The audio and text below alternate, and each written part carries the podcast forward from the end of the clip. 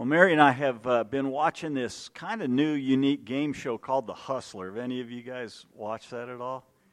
It's kind of an interesting uh, take on a game show because what they do is they have they have five different contestants, and one of the five contestants is known as the Hustler. And these five contestants, they have to work together. They have 10 questions that are worth $10,000 each, and they have to work together to get the answers to the questions. But the, the trick is that the hustler knows all the answers because they're based on his or her life. And so, what the hustler has to do all throughout the game show, they have to lie and deceive and try to get the other people not to guess who they are because at the end of the show, if nobody guesses who the hustler is, the hustler gets to keep all the money, which could be, in some cases, some of the shows we watch, like almost $200,000. However, the, if, he, if they don't guess, uh, if the hustler does get guessed, then there's two people left and they get to split the money. And I was thinking about that. It, it, it seems to me that that game show really kind of reflects the culture that we live in, doesn't it? We live in a culture where, where it's really hard to trust someone, to trust their word, to trust that what they say is, is really true. I mean, we live in a world where it's just common anymore to have broken wedding vows, to have politicians lie to us. I mean, those are things we just come to expect in our culture, right? And, and what I'm worried about is that sometimes that, that culture can kind of rub off on our relationship with God. Now, I don't know of anyone in here for sure, and probably not a lot of people, even those outside the church. If you were to ask them, "Does God lie?" they would, they would, they'd hesitate to say, "Well, no, God doesn't really lie." But if you look at their lives, what you'd find is that they live in a way often where you can tell they don't really believe in the promises of God because their lives don't reflect that they really believe who He is and they don't believe the promises that He's made. Now, this morning, we're going to wrap up, at least for now, our study in the book of Hebrews that we've been going through. We're going to pick up next year in, in chapter 7. We got a couple more sermon series before the end of the year, including Christmas. And and we'll pick up next year in chapter 7. But I think this is a really good time for us to break in our study of the book of Hebrews. You know, especially after the last two weeks. There's, face it, there's been some pretty sober warnings the last two weeks, right? About making sure that we don't that we don't fail to grow up in our walk with Jesus, to make sure that we don't drift away from him because there's some serious consequences. But one of the things I love about the book of Hebrews is it seems like the author always comes back around to these times of encouragement. And this morning we're going to see one of those times. We're going to see one of these times where he's going to encourage us. He's going to talk to us about the faithfulness of God and the difference that that ought to make in our lives. And so I'm really excited this morning to, to share this message from God's Word because I think it's a word of encouragement that all of us could use in our lives. So, what I'm going to do this morning, even before we read the passage, I'm going to give you what the big idea is that we're going to be talking about this morning. And then we'll look at the passage, we'll kind of dig through it and see how we can kind of build on that. So, here's the big idea that we're going to pursue this morning the confident expectation of my future salvation anchors my soul in my present storms that that confident expectation that we can have in our future salvation what god has in store for us down the road that that anchors our storms as we go through through our life right now anchors us in those storms. And i know some of you are going through storms right now. I i know some people that have gone through some some really tough things even just this week. And so my prayer is this morning is that god's word would encourage you and uplift you in those times so that you can, you can be anchored in the time of storms. If you have your Bibles, go ahead and open up to uh, Hebrews chapter 6 this morning. We're going to finish up the chapter. As I said, I'm going to begin reading in verse 13 this morning. So, Hebrews chapter 6, verse 13. For when God made a promise to Abraham, since he had no one greater by whom to swear, he swore by himself, saying, Surely I will bless you and multiply you. And thus Abraham, having patiently waited, obtained the promise. For people swear by something greater than themselves, and in all their disputes, an oath is final for confirmation. So when God desired to show more convincingly to the heirs of the promise the unchangeable character of his purpose, he guaranteed it with an oath. So that by two unchangeable things, in which it is impossible for God to lie, we who have fled for refuge might have strong encouragement to hold fast to the hope set before us. We have this as a sure and steadfast anchor of the soul, a hope that enters into the inner place behind the curtain, where Jesus is gone as a forerunner on our behalf, having become a high priest forever after the order of Melchizedek. Now, what's the first word in this passage this morning? What's the first word? Word for, right? And remember, we talked about last week that, that when the word for is in there, that's always something that's really important. It's pointing back to what came right before it. So let's begin this morning by looking at the verses right before this passage. If you go back to verses 11 and 12, you remember we, we, we uh, looked at these verses last week. It says, And we desire each one of you to show the same earnestness to have the full assurance of hope until the end. That's such a, an important phrase there the full assurance of hope until the end. So that you may not be sluggish, but imitators of those who through faith and patience inherit the promises. So, what he's doing is he's tying this back to the passage right before that. And you remember there was a, there was a strong warning there, but he ends with this word of encouragement. And we saw that the purpose of the author was not to get people to question their salvation, but rather them to have great confidence in their salvation. And so, what he's writing today is going to help us to understand why it is that we can have full assurance of our salvation and how that becomes the anchor for our soul as we go through the storms of life. And in order to do that here, he uses the example of Abraham. And I was thinking about that last week. Why, why would he use Abraham? I mean, of all the, all the examples he could have gone back and used in the scriptures, why Abraham? I think there's two reasons, maybe more, but at least two. First of all, Abraham comes about a thousand years before Moses and the law is ever established. And remember here, the writer of Hebrews, he's writing to, the, to these Jewish Christians who are, who are wanting or who are considering going back to their old Jewish faith in which they try to observe the law. And what he's pointing out is that, that, that righteousness has always been by faith, even before the law came along a thousand years later. And so he uses the example of Abraham. The second reason is because Abraham is a, a great example of faith.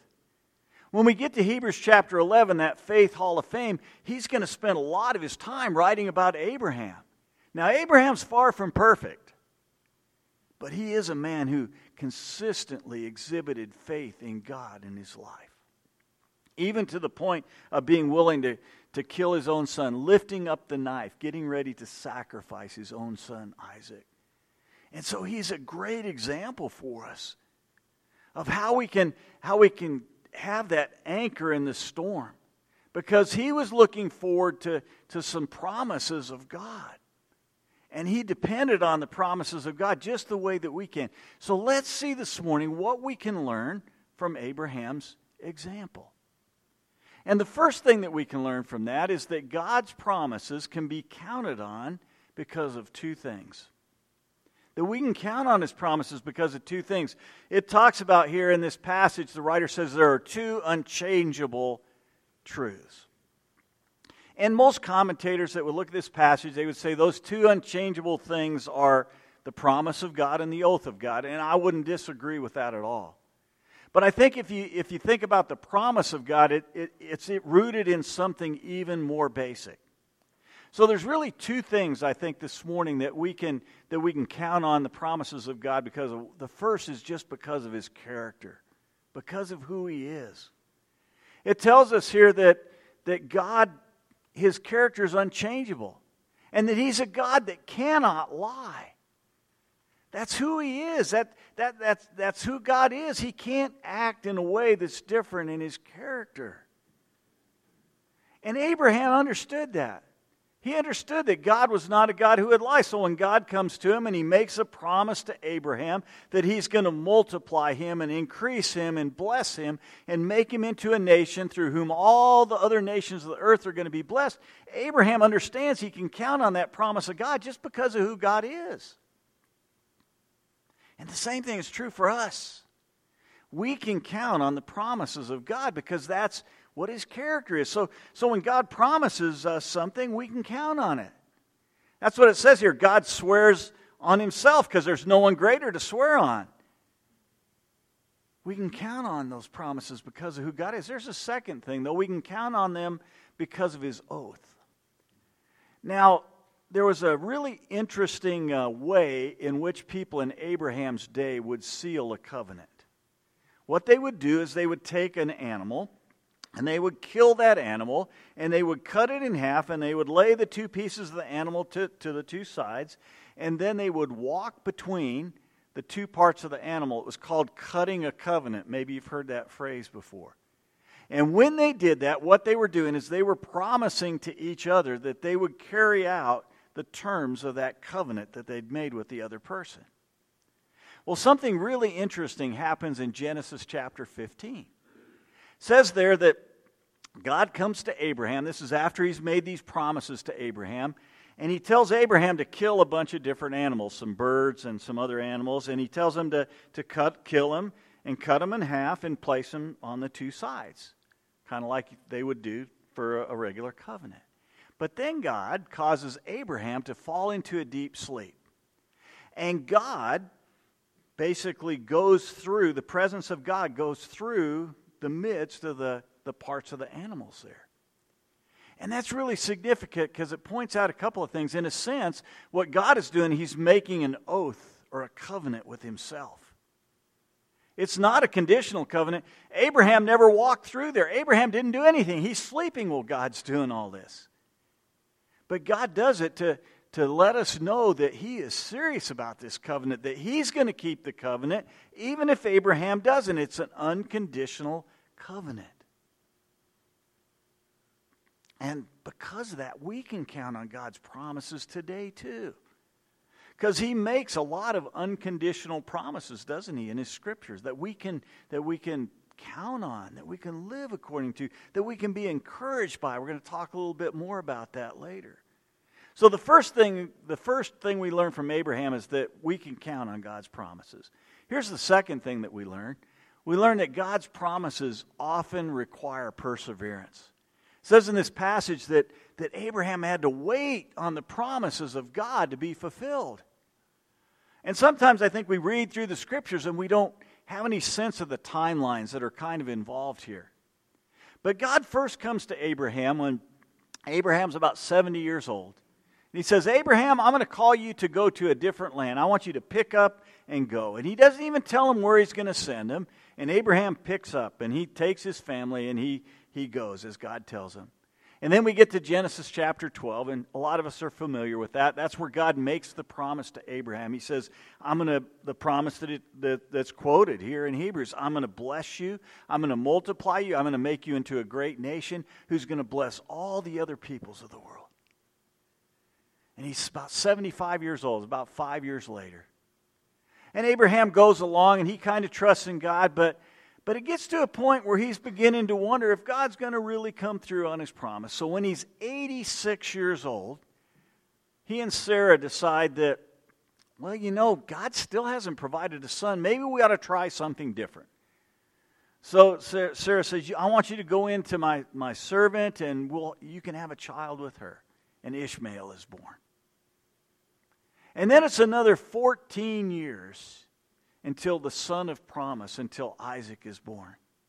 So think about that. That's 30 years from the time that God tells Abraham to pick up and go where I'm going to send you to the point where Isaac, the son of promise, is born. It's 25 years from the time he makes the promise till the time that promise is fulfilled. And in essence, the promise still wasn't completely fulfilled, was it? It wasn't completely fulfilled until the time of Jesus. And here's what Jesus said about that in John chapter 8. He said, Your father Abraham rejoiced that he would see my day. He saw it and was glad. Now, Abraham obviously didn't know all the details about Jesus, but he believed what God had promised him that one day that from his lineage would come a son, would come a descendant who would bless all the peoples of the earth. And it took that long for that promise to be fulfilled. And guess what? Here we are today, about 2,000 years later, and what are we doing? We're waiting on the promise of God again, aren't we? He's promised, Jesus has promised that he's going to come back, that he'll return to this earth. And we've been waiting about 2,000 years for him to do that since the time he left, and he still hasn't come back. So we have to wait. But I can tell you this, even though probably a lot of us in this room will never see that in this lifetime, that promise is just as sure as the promises that God made to Abraham almost 4,000 years ago. And so we can count on those promises.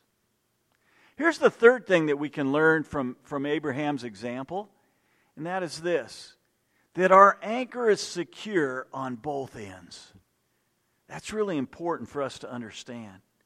This is the only time in the Bible that the Bible uses a metaphor of an anchor. That's kind of interesting, isn't it? And it talks here about this steadfast anchor of the soul that we need to, that we have. And when that phrase is used, the, the language there is kind of ambiguous. We're not really sure if the anchor is the promises of God, or if maybe the anchor is our hope, or if maybe the anchor is Jesus. And you know what? I don't think we have to choose between the three because they're, they're all so interconnected that you can't really separate them anyway. Now, an anchor on a boat is only good if it's secure on both ends, right? I mean, if you want to secure your boat, you better make sure that anchor is secure on both ends. One end goes down into the water, and there it has to connect to something that's immovable maybe a rock or some reef or something else. But, but until it actually connects with something there, that boat can still drift around. It can be damaged, it can be destroyed. The other thing, at the other end, the anchor also has to be connected firmly to the boat. Because if it's not secured to the boat, that boat's going to drift away. Again, it'll be damaged, it might be destroyed. The same thing is true for our soul. We need an anchor that is secure on both ends. Now, one end of the anchor, unlike an anchor of a boat that goes down into the water, we're told here that there's an anchor that goes up into heaven. It goes up, it says, where, where Jesus is behind the curtain, it tells us here, which is a reference, obviously, to the Holy of Holies. We've talked about this a lot throughout this series. The Holy of Holies was the place where the high priest, in, either in the tabernacle or later the temple, where the high priest would go in once a year on the Day of Atonement. He would go behind the curtain and he would make sacrifices on behalf of the people. The problem, as we've talked about before, he had to do that year after year after year. Well, Jesus, it tells us that that he went behind the curtain, but he did that after making a sacrifice once for all. He doesn't have to do that over and over again. And now it tells us he's seated in the heavens at the right hand of God, and he can be seated because his work is done.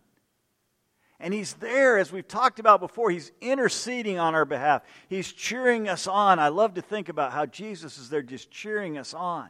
So we know that, that that end of the anchor is secure. There's no doubt about it. But how about the other end of the anchor where we're at? I mean, here we see an encouragement to hold fast to the anchor. So does that mean that, that I have to hang on to it myself? Is that my responsibility? Is that something that I have to do?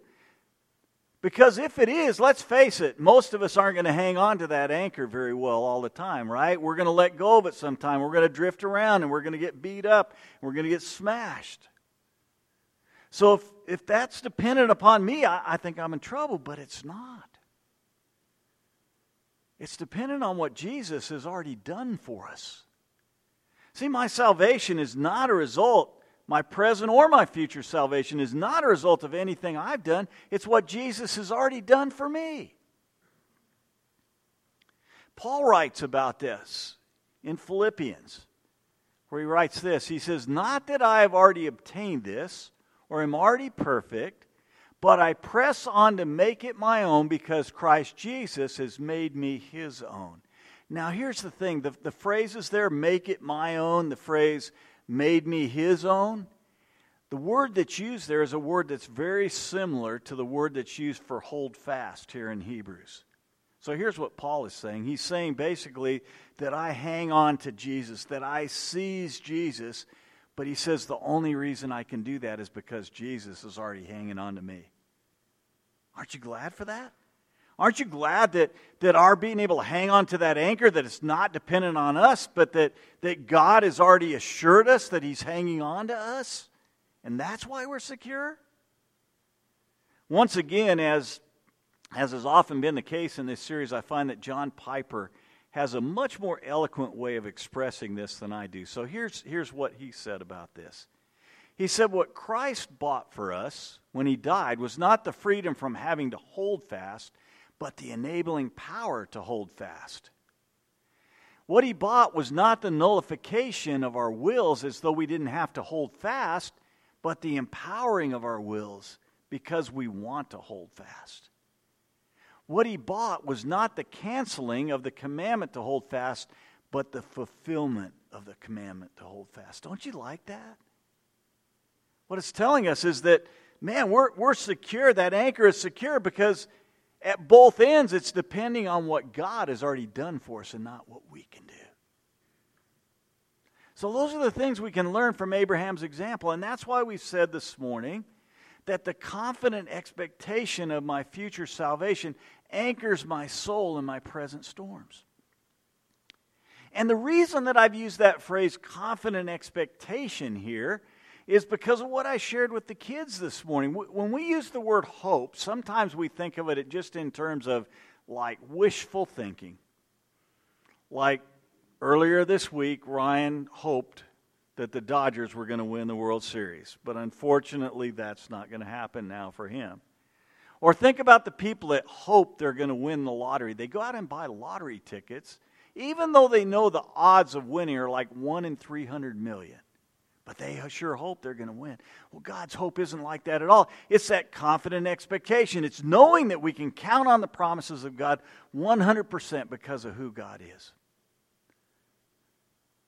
So, if that's true, then how do we make sure that Jesus is our anchor when we go through the storms of life? I want to share with you three things I think that we can do, three really practical ways that we can make sure that Jesus is our anchor in the storms. Here's the first thing that we need to do we need to read and meditate on the Bible. I know you guys are really shocked at this one, right? I mean, we talk about this almost every week because it's so important. And we do. We need to be in the Word of God. Why? Because the Word of God is what reveals the character of God. And if a lot of the reason that we can count on the promises of God is, is His character, then we need to understand what that is. But we need to do more than just read it. We need to chew on it. We need to think about it all the time. That's that idea of meditating on it. One of the words that's used for meditate in the Bible is a, a picture of a cow chewing on its cud, bringing it up over and over, chewing on it. And that's what we need to do with God's Word. And as we've talked about time after time, it's important that we read all of God's Word. So we need to read it in a systematic manner. But I'm going to suggest to you this morning that when you get in those storms of life, that there's, there's some particular portions of, of God's Word that I think you need to turn to. The first thing are God's promises. Now, there are two kinds of promises in the scripture, and we need to understand this. There are, there are general promises that apply to all of God's people, and those are the ones that I want you to, to take a look at and go after and claim and meditate on. But there's also some promises in there that are, that are made to specific people or to specific groups of people. For instance, there are promises in the Bible that are made only for Israel. And if you're not part of Israel, if you're not a Jew, then those promises don't necessarily apply to you. Now, can we learn from them? Absolutely. But we can't go around claiming that God's going to do that.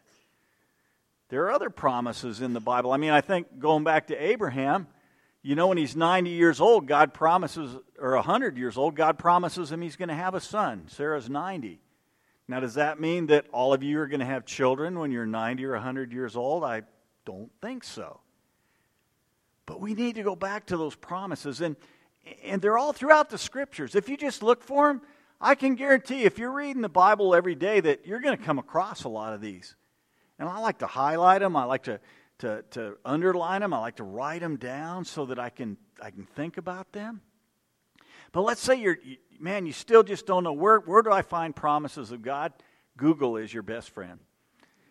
I can tell you, you will find all kinds of lists out there. There's a list that's like 365 promises of God, one for every day of the year. I've, i saw one this day, this week, that said 7,000 promises of God. I don't know if there's that many, but there's a lot out there, right? So find those promises of God, because when we're going through the storms, that's what we want to do. We want to count on God's character, and those char- that character is revealed in those promises. The second area that I want you to focus on are passages that confirm our future salvation. There's a lot of those too. You know, we tend to live in the present, and I understand that. But the problem when we get in a storm is what happens is we begin to look around at the storm instead of looking at God. And the best way I know of to look at God is to, is to meditate, to think about, to focus on this great future salvation that God has in store for us. It is so, it's so much better than anything that we could ever think or, or imagine. Again, I could give you some help with this, but start with Revelation chapter 21 and 22. Read about the New Jerusalem that's going to be our, our permanent dwelling place for eternity. Read 1 Corinthians 15 that talks about these new resurrection bodies that we're going to get one day that won't wear out and get sick. Man, go back to the go back to the Old Testament prophets. There's so much in there about this future salvation that God has promised for us. So find those passages. Again, if you need some help, let me know. But, but I think you'll find those. If you, if you're just read in the Bible, you're going to find them. So we have to read and, and meditate on those things. The second thing is to pray and to thank God for his great salvation. As you see those passages, stop for a moment and pray. If prayer is a communication, if it's a conversation with God, which I believe it is, then as God speaks to you in His Word, what do you do? You speak back to Him about it. And as you read about that great future salvation, what you do, you turn around and you, you, you praise God for that and thank Him for that. Here's the thing I, if you get in the middle of a storm and you're just focusing on the storms, you're going to probably have problems. But if you start to thank God and praise God for His future salvation, I think it's pretty darn hard to sit there and, and, and, and wallow in self pity and despair when you think about the greatness of what God has before you. So thank Him for that. Finally, it talks in this passage about how we're to exhort each other to lay hold of that blessed hope. Probably about a month and a half ago, I was having a conversation with a good friend of mine, and, and we were talking just about this. We were talking about how great this future salvation is and, and how whatever we're going through in this world, it just pales in comparison. And a few weeks after that, this friend of mine came down with COVID and he got really, really sick. Fortunately, he's doing better now. But as we were talking after he kind of went through that, he said, "You know, Pat, we after we had that conversation, that's that's part of what helped to kind of sustain me as I went through that that difficult time is that we just spend that time talking about this great future salvation. I think we need to all have more conversations like that. That if we would do that, that that would help us to to have that anchor in those times. So we've seen this morning that the confident expectation of my future salvation, it anchors my soul in my present storms. So, so what does that mean for each one of us? Well, first of all, let me address those of you who may have never put your faith in Jesus. You know, if that's the case, then, then I'm here to just lovingly tell you that you're not going to have an anchor in the storm. That you need to make that decision to put your faith and your trust in Jesus. If you're trying to live life on your own, you're not going to have that anchor in the storm. And so you need to do that today. And we would love to talk to you more about how you can do that in your life. It's a really important decision. So I'm not going to ask you this morning to raise your hand or pray a prayer or do something like that because we would like to talk with you to make sure you understand that decision in whole, as a whole and what it means to you. And as, as, when the sermon's over, I'm going to actually tell you how you can get a hold of us so that you, we can do that.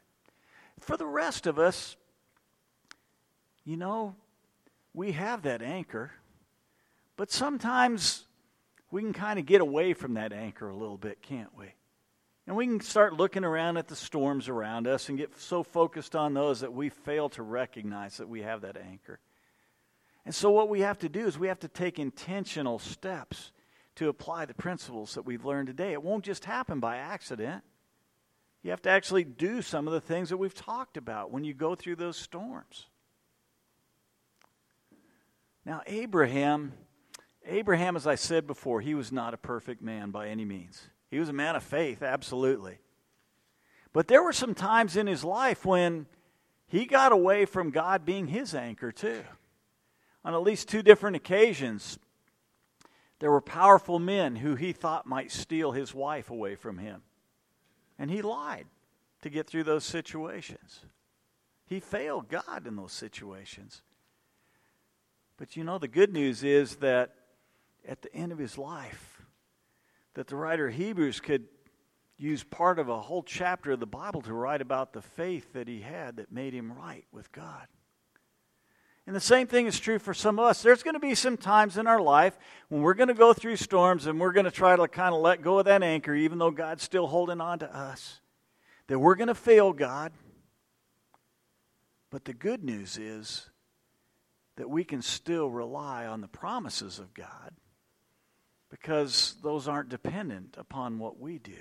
Those are His unconditional promises to love those who put their faith in Jesus Christ. So I want to close this morning with one of those promises that comes to us from Philippians. Here's that promise.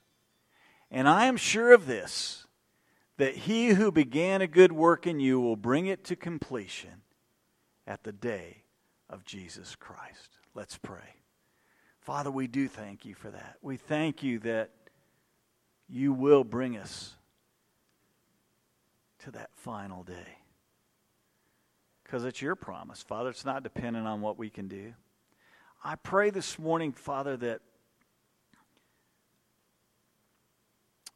first of all, for those who don't know Jesus, who've never put their faith in Him, I pray today that your Holy Spirit would be speaking to them, convicting them of their sin, of their need for a Savior. Father, I, I just want so bad for them to have that anchor that you want to provide to them. And so I pray right now that you would draw them to you. Father, we know that until you do that, there's really nothing more we can do than just to share your word and trust that you'll do your work. Father, I also know I, I can think of a couple people right now that I know are in our body, they're hurting really bad, that are going through some really rough storms. And I pray for them that you would be that solid anchor. I pray that they would understand that. I pray that they would know that without a doubt, that they, they would have that confident expectation in you as they go through those storms. And Father, for the rest of us who might not be doing that right now, I know that there will be a time when that happens. And I pray when those times come in our life that we would just hang on to Jesus as he hangs on to us. Pray that in his name. Amen.